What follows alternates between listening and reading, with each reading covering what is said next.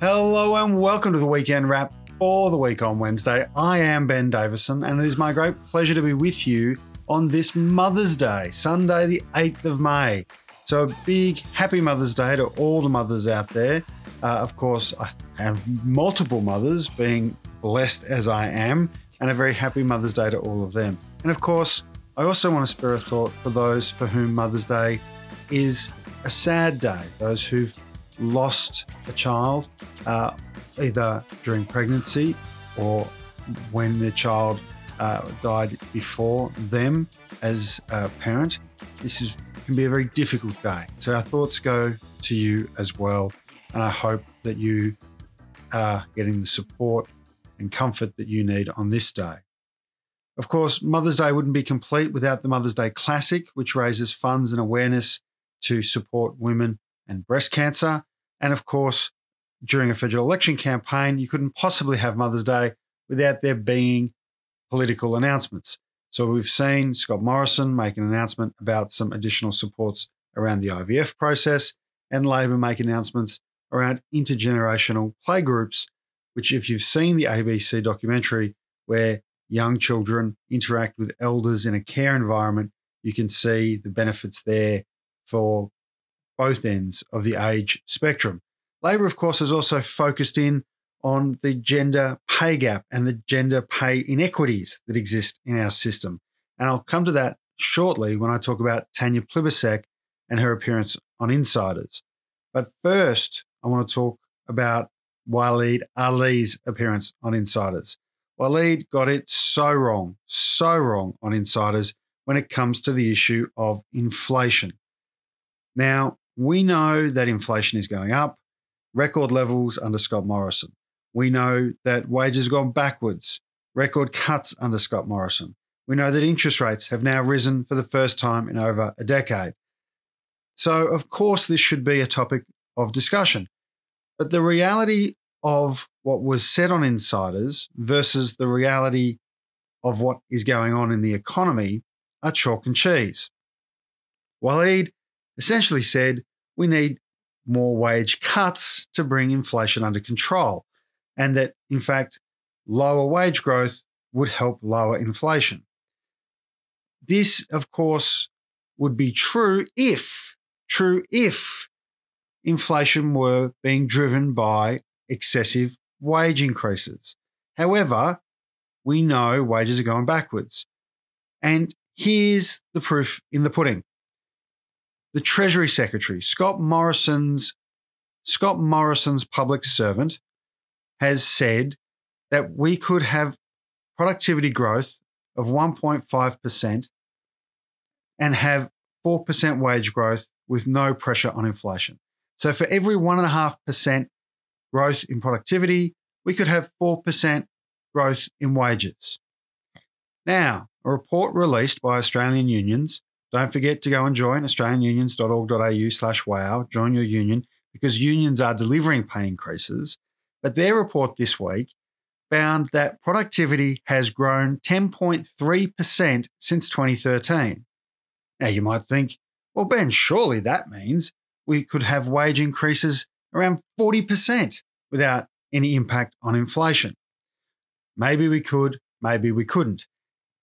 What we know is that we've only had wage increases of 1.6% during that time, which is less, not only less than the productivity so called cap on wages, but less than inflation. Wages have gone backwards. Wages have gone backwards. Inflation in the economy is being driven by profiteering, by a lack of productive investment in uh, actual infrastructure and tangible assets. It's being driven by poor government policy, by waste, by rorts, by unproductive government investment as opposed to productive government investment. We've seen the minimum wage drop to 12th in the OECD. Australia used to proudly have the highest minimum wage in the world. Now, Waleed, I appreciate that when it comes to the issue of inflation, the old issue was too much wage growth. In the 70s, sure, you could make the argument that we needed to slow down wage growth and let productivity catch up. But as Treasury has indicated, as the Centre for Future Work has indicated, as economist after economist has indicated, the issue is not wage growth. Issue is a lack of wage growth where people are going backwards. The issue is a lack of investment in sustainable productivity enhancements. So, this criticism that came through on insiders of Labor's investments in early childhood education, in caring for our elders, in improving productivity by lifting skills and training is just bizarre to me. These are the investments we need government to make. We need fewer regional development, in inverted commas, grants for harbourside pools and more lifting of wages in aged care, in childcare. These are investments that will improve aggregate demand in a sustainable way. We need investments that allow us to build and manufacture things here in Australia. This is what Labor is promising. New Zealand faces the same, the same economic pressures around inflation that we do. And what have they done? They've lifted their minimum wage by 6%. There are things that can be done to address the cost of living crisis that don't drive inflation. As the Treasury Secretary says, we could have 4% wage growth with no pressure on inflation for every one and a half points of productivity growth. And since 2013, we've had 10.3% growth in productivity. There is a big gap between how productive the working people of Australia are being and how we are being remunerated. And Morrison is not addressing that gap. And on Insiders today, there was a starkly ideological view around inflation and economic management. And I don't think necessarily that it was a deliberate attempt to undermine working people, but it is a neoliberal economic mindset, an ideological mindset that if inflation is up, it must be because of wages. Well, actually, inflation is up and wages are down. The issue here is not the workers of Australia. The issue here is the government of Australia and, frankly, some of our capitalists as well. Of course, Tanya Plibersek was on Insiders today talking about some of these issues. And it was great to hear her commit to helping lift workers' pay. Of course, on Mother's Day, there is a focus on the gender pay gap, on making uh, gender pay equality a purpose of our industrial relations system, of the laws that govern it. We've heard before about secure jobs being part of the purpose of the laws that govern our industrial relations system. We've heard about casual definitions. We've heard about uh, limiting the use of continually rolling contracts, of removing the waste in the public sector from external consultants and offshore consultancy firms. And of course, Tanya Plibersek again committed Labor to same job, same pay. That's where there are workers in sites, whether they're mines or manufacturing sites or offices, where you have someone who's employed directly, being paid one wage, someone who's a labour hire worker doing the exact same work, but paid a different wage, and possibly even somebody on a different form of contract being paid a different amount again.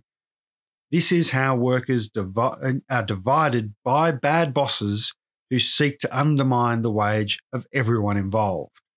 Same job, same pay removes that stick, removes that division from workers in the workforce. Of course, so important that we criminalize wage theft. If an employer can steal your wages and get away with it, they will steal your wages and get away with it. And I'm not just talking about the corner store or the dodgy cafe. We've seen this happen in massive publicly listed companies.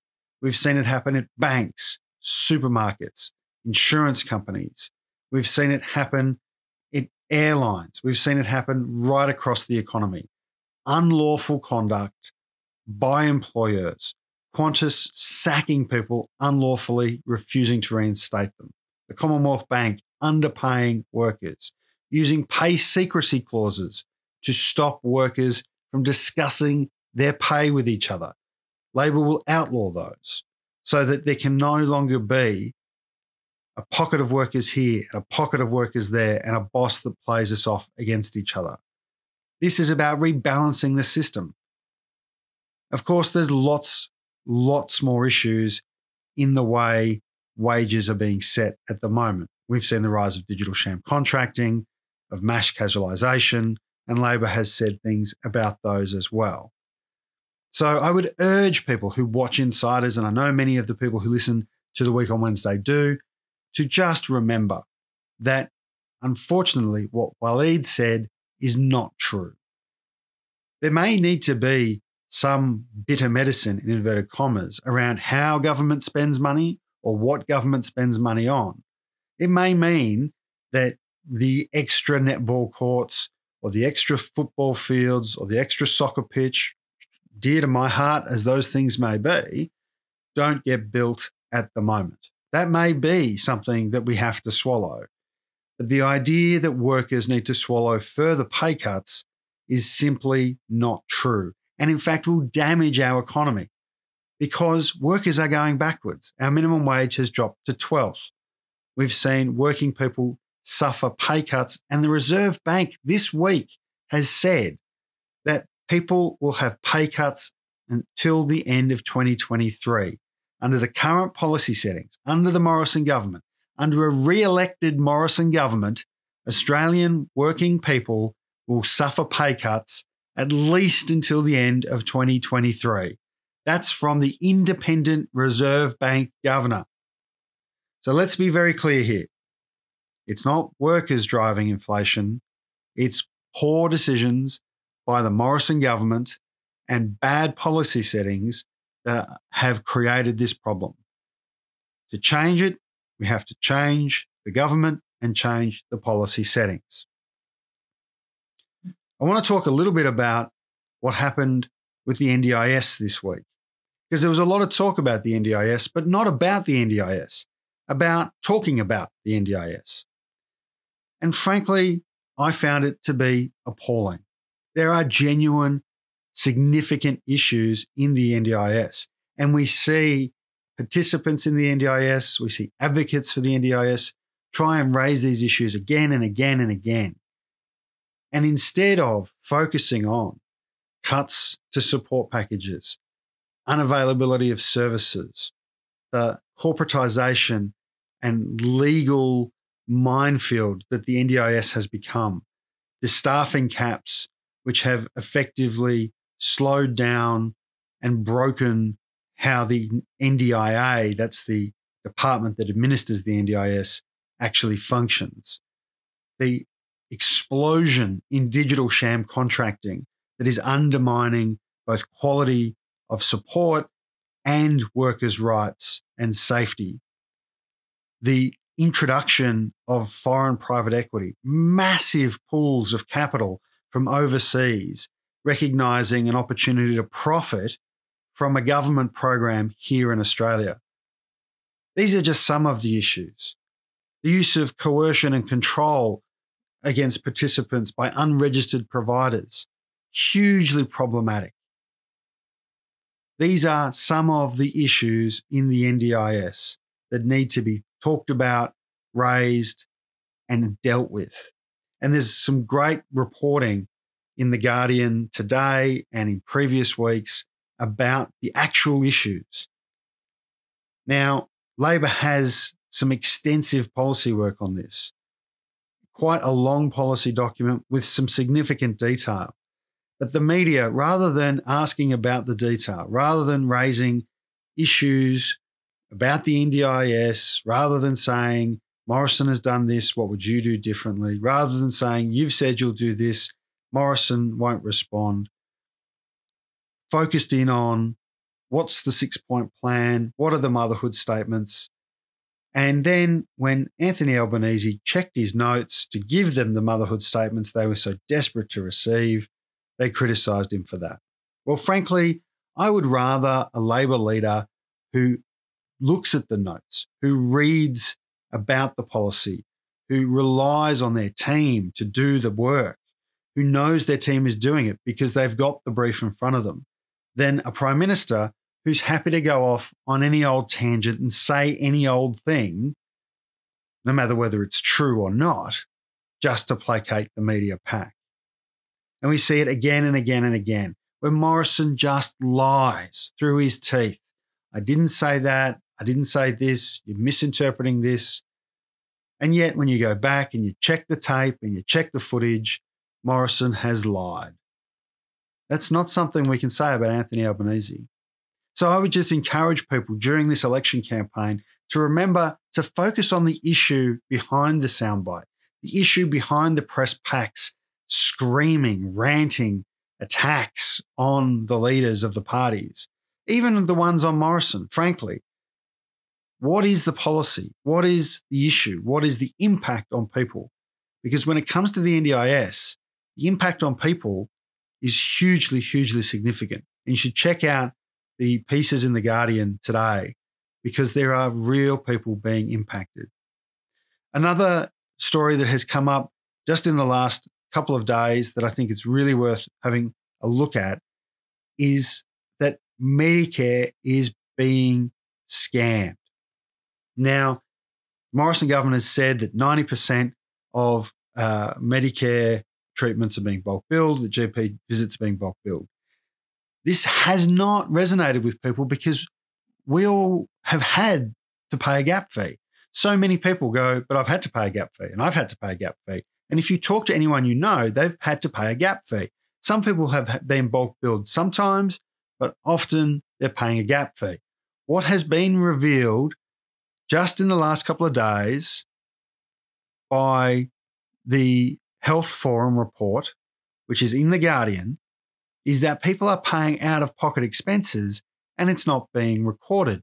So people are paying directly to the doctor or the clinic or the surgery, whatever you want to call it, and they're not entering it into the Medicare system. They're bulk billing the person through Medicare and then they're charging the person on top.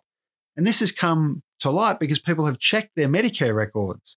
People who have paid 30, 40, 50 dollars out of pocket, you know, for five, six, 10, 12 appointments in a year and going, hang on a minute, my MyGov record says I haven't paid any out of pocket expenses, but my bank account is telling me I have, and I remember paying it.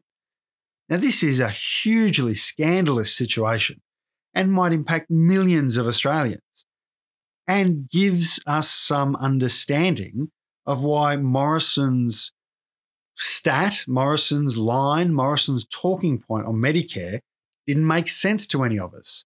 It's because it's not real. It's because it's not true.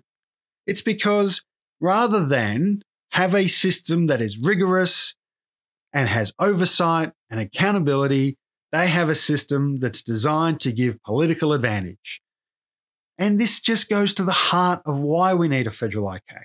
It goes to the heart of what's wrong with the Morrison government that they don't care about what happens to people. They don't care about the outcomes. They don't care about people who rely on the NDIS. They employ lawyers to keep people off the NDIS. They don't care about injured workers. They hire lawyers to keep injured workers off workers' comp. They don't care about people needing Medicare. They ignore the huge gaps in oversight that allow unscrupulous people to charge a fee and not record it. This is fundamentally Morrisonism at its purest.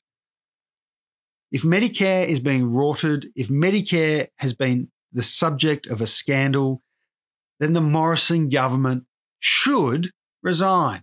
It is the biggest and most revolutionary program in Australian political history up until the NDIS.